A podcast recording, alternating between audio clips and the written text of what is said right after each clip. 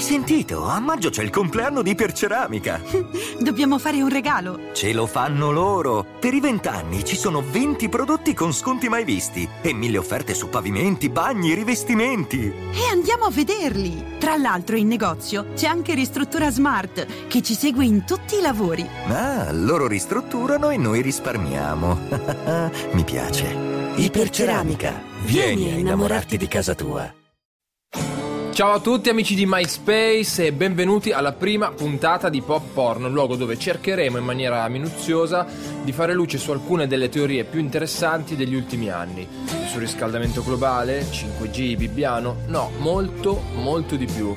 In questo pugno di puntate infatti ci infileremo nelle parti intime di alcuni dei nomi più famosi del panorama della musica e dello star system, tra teorie assurde e fatti che sono invece realmente accaduti. Quella con cui partiamo oggi non so se sia più eh, la prima o la seconda, sicuramente è qualcosa di cui abbiamo parlato sempre troppo poco ed è la storia di Avril Lavigne e del suo clone Melissa.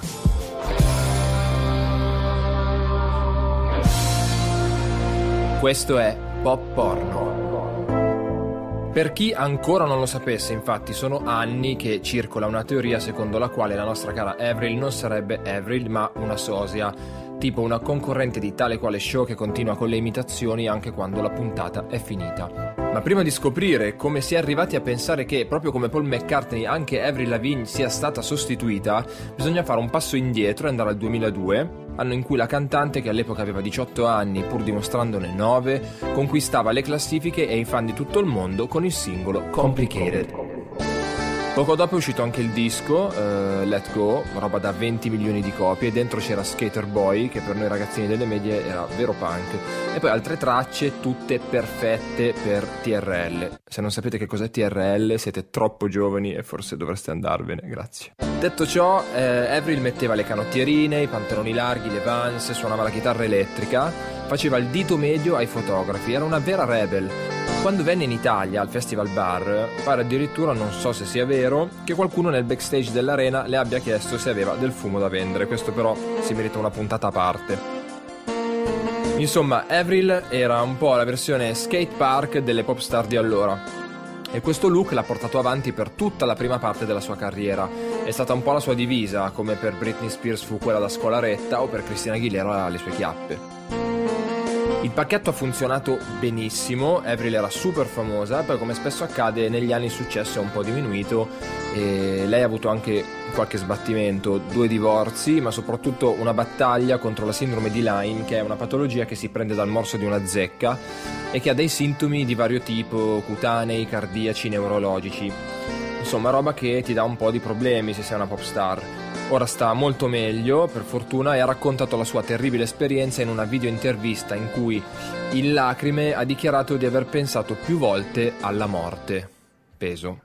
Dopo questo periodaccio però è uscito un disco nuovo che si chiama Head Above Water e in questi mesi avrebbe dovuto anche esserci un tour cancellato a causa della pandemia. C'era anche una data a Milano che però verrà recuperata nel 2021.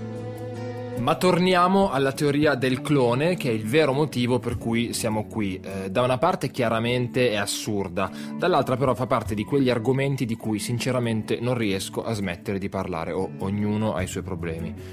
Tutto nasce da un blog brasiliano che per primo nel 2005 ha lanciato questa ipotesi, ipotesi che negli anni ha subito poi diversi cicli di popolarità, l'ultimo nel 2017. Insomma, secondo questo blog e secondo molte persone negli anni a venire, la Avril che vediamo non sarebbe Avril Lavigne, ma una persona che finge di essere lei.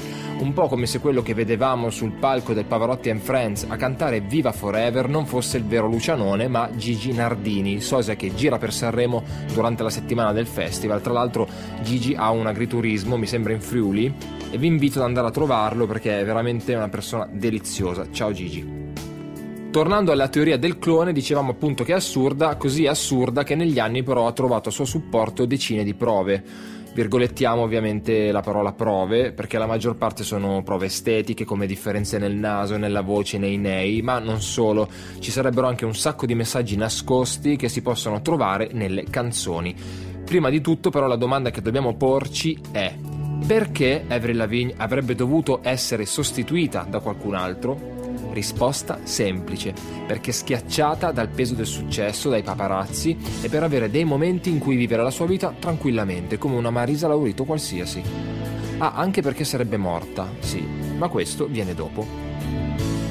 La seconda domanda che viene da porsi invece è chi è quella che vediamo al posto di Avril Lavigne?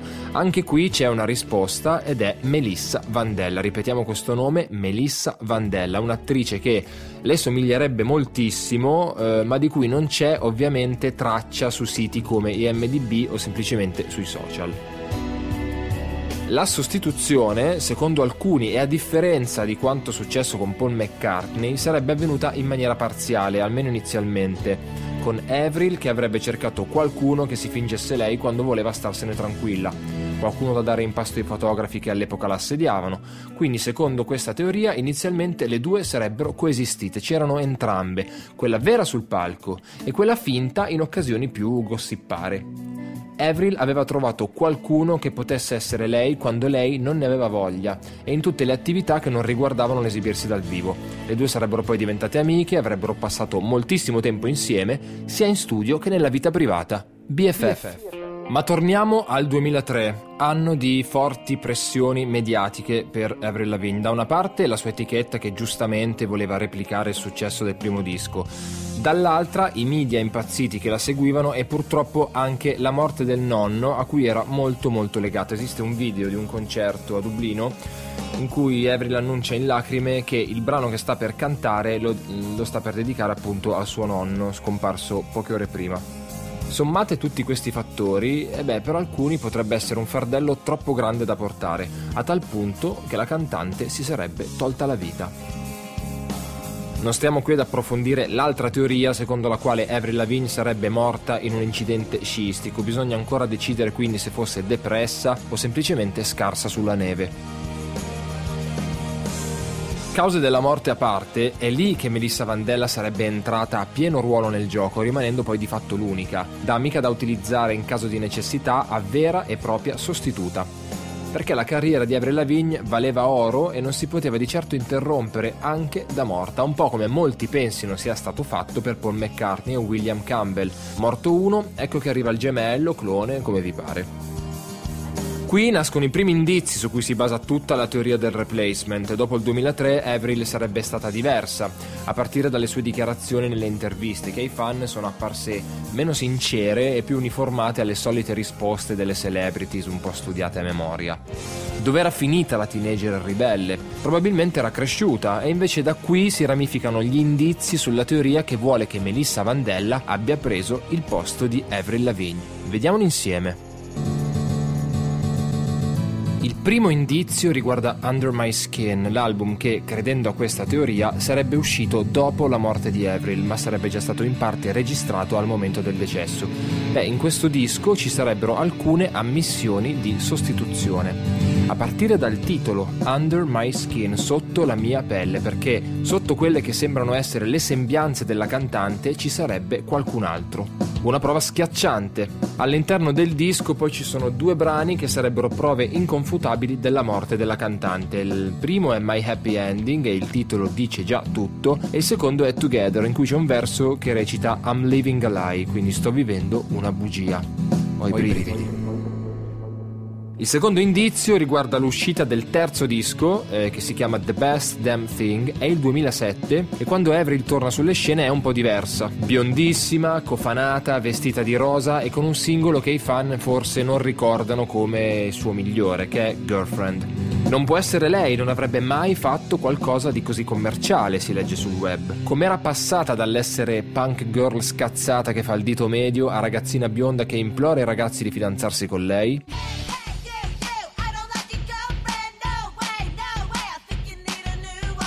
Avril non avrebbe mai scritto niente del genere. Le, ripetiamo tra virgolette, prove iniziano quindi a essere diverse. Qui però vorrei prendermi un momento per ricordarvi che Girlfriend è stata registrata in tantissime lingue, anche in italiano. Ascoltatela, vi prego, perché è una roba incredibile e la versione italiana la trovate su YouTube, sembra cantata da Mal dei Primitives. Sarò la tua ragazza, so che ti piaccio. Detto ciò, come faceva Avril da morta a registrare nuova musica, anche a questo gli utenti dei forum hanno una risposta. Melissa sarebbe stata istruita per cantare le nuove canzoni, roba che la vera Avril appunto non avrebbe mai e poi mai cantato. La cosa incredibile di questa storia rimane comunque la quantità di dettagli che i fan hanno notato fossero differenti i denti, le orecchie, la disposizione dei nei. Cioè pensare che se sei famoso puoi trovare i fan che ti fanno la mappatura dei nei è incredibile, oltre che forse utile dal punto di vista sanitario. Ma non solo, ci sarebbero differenze nella scrittura, nell'autografo, nella voce. Trovate tutto online, roba che chiaramente si può spiegare con ritocchini estetici, dentista, Photoshop o semplicemente invecchiamento e crescita, ma che comunque hanno continuato ad alimentare inesorabilmente questa teoria. Inoltre nel 2007 è uscito un servizio fotografico che ritrae Avril con la scritta Melissa sulla mano. Porca tram di merda. Negli anni, quindi, fra le persone con moltissimo tempo libero, come me, ma anche come voi che state ascoltando questo podcast, si sono formate due correnti di pensiero che potremmo riassumere così. La prima, che pensa che Avril non sia Avril, e argomenta appunto con le differenze tra le due fasi, con le foto e i video che si trovano su YouTube, che proverebbero che la vecchia Avril è più bassa, con gli occhi più scuri, la voce più profonda, un po' scarsa nel canto, ma con una grande passione per il songwriting, mentre quella nuova sarebbe più alta, bionda, coi denti diversi, gli occhi diversi, i nei diversi e con una passione per le canzoncine pop. La seconda corrente che pensa invece che Avril sia sempre Avril argomenta invece col fatto che i cambiamenti si possano spiegare con invecchiamento, trucco, tinta, trattamenti estetici. Le persone crescono, cambiano ed è per questo che Avril sembra diversa. A sostegno di questa tesi c'è pure il fatto che Avril avrebbe conosciuto il suo primo marito, che è Derek dei Sun 41, nel 2001, per poi sposarlo nel 2006. Quindi come poteva essere possibile che il cantante dei Sun 41 conoscesse Avril nel 2001 e l'abbia poi sposata nel 2006, se lei è morta nel 2003? Eh, questo è un bel casino. Per tutto però c'è una risposta, specialmente su internet ed è proprio lì che ho letto la teoria delle teorie, ovvero che Melissa Vandella potrebbe essere in realtà la gemella di Avril, forse nascosta in soffitta come Ugo, il fratello cattivo di Bart. La verità la sa solo Avril Lavigne, che finalmente qualche mese fa ha risposto alle continue teorie sulla sua morte. È assurdo, ha detto, non posso neanche immaginare per quale motivo dovrebbero pensare una cosa del genere. Beh, non so a voi, ma a me sembra proprio la classica risposta da Melissa.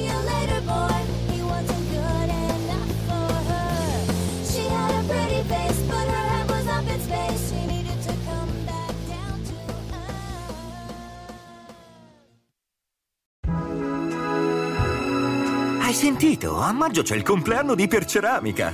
Dobbiamo fare un regalo. Ce lo fanno loro. Per i vent'anni ci sono 20 prodotti con sconti mai visti e mille offerte su pavimenti, bagni, rivestimenti. E andiamo a vederli. Tra l'altro in negozio c'è anche Ristruttura Smart che ci segue in tutti i lavori. Ah, loro ristrutturano e noi risparmiamo. Mi piace. Iperceramica. Vieni a innamorarti di casa tua.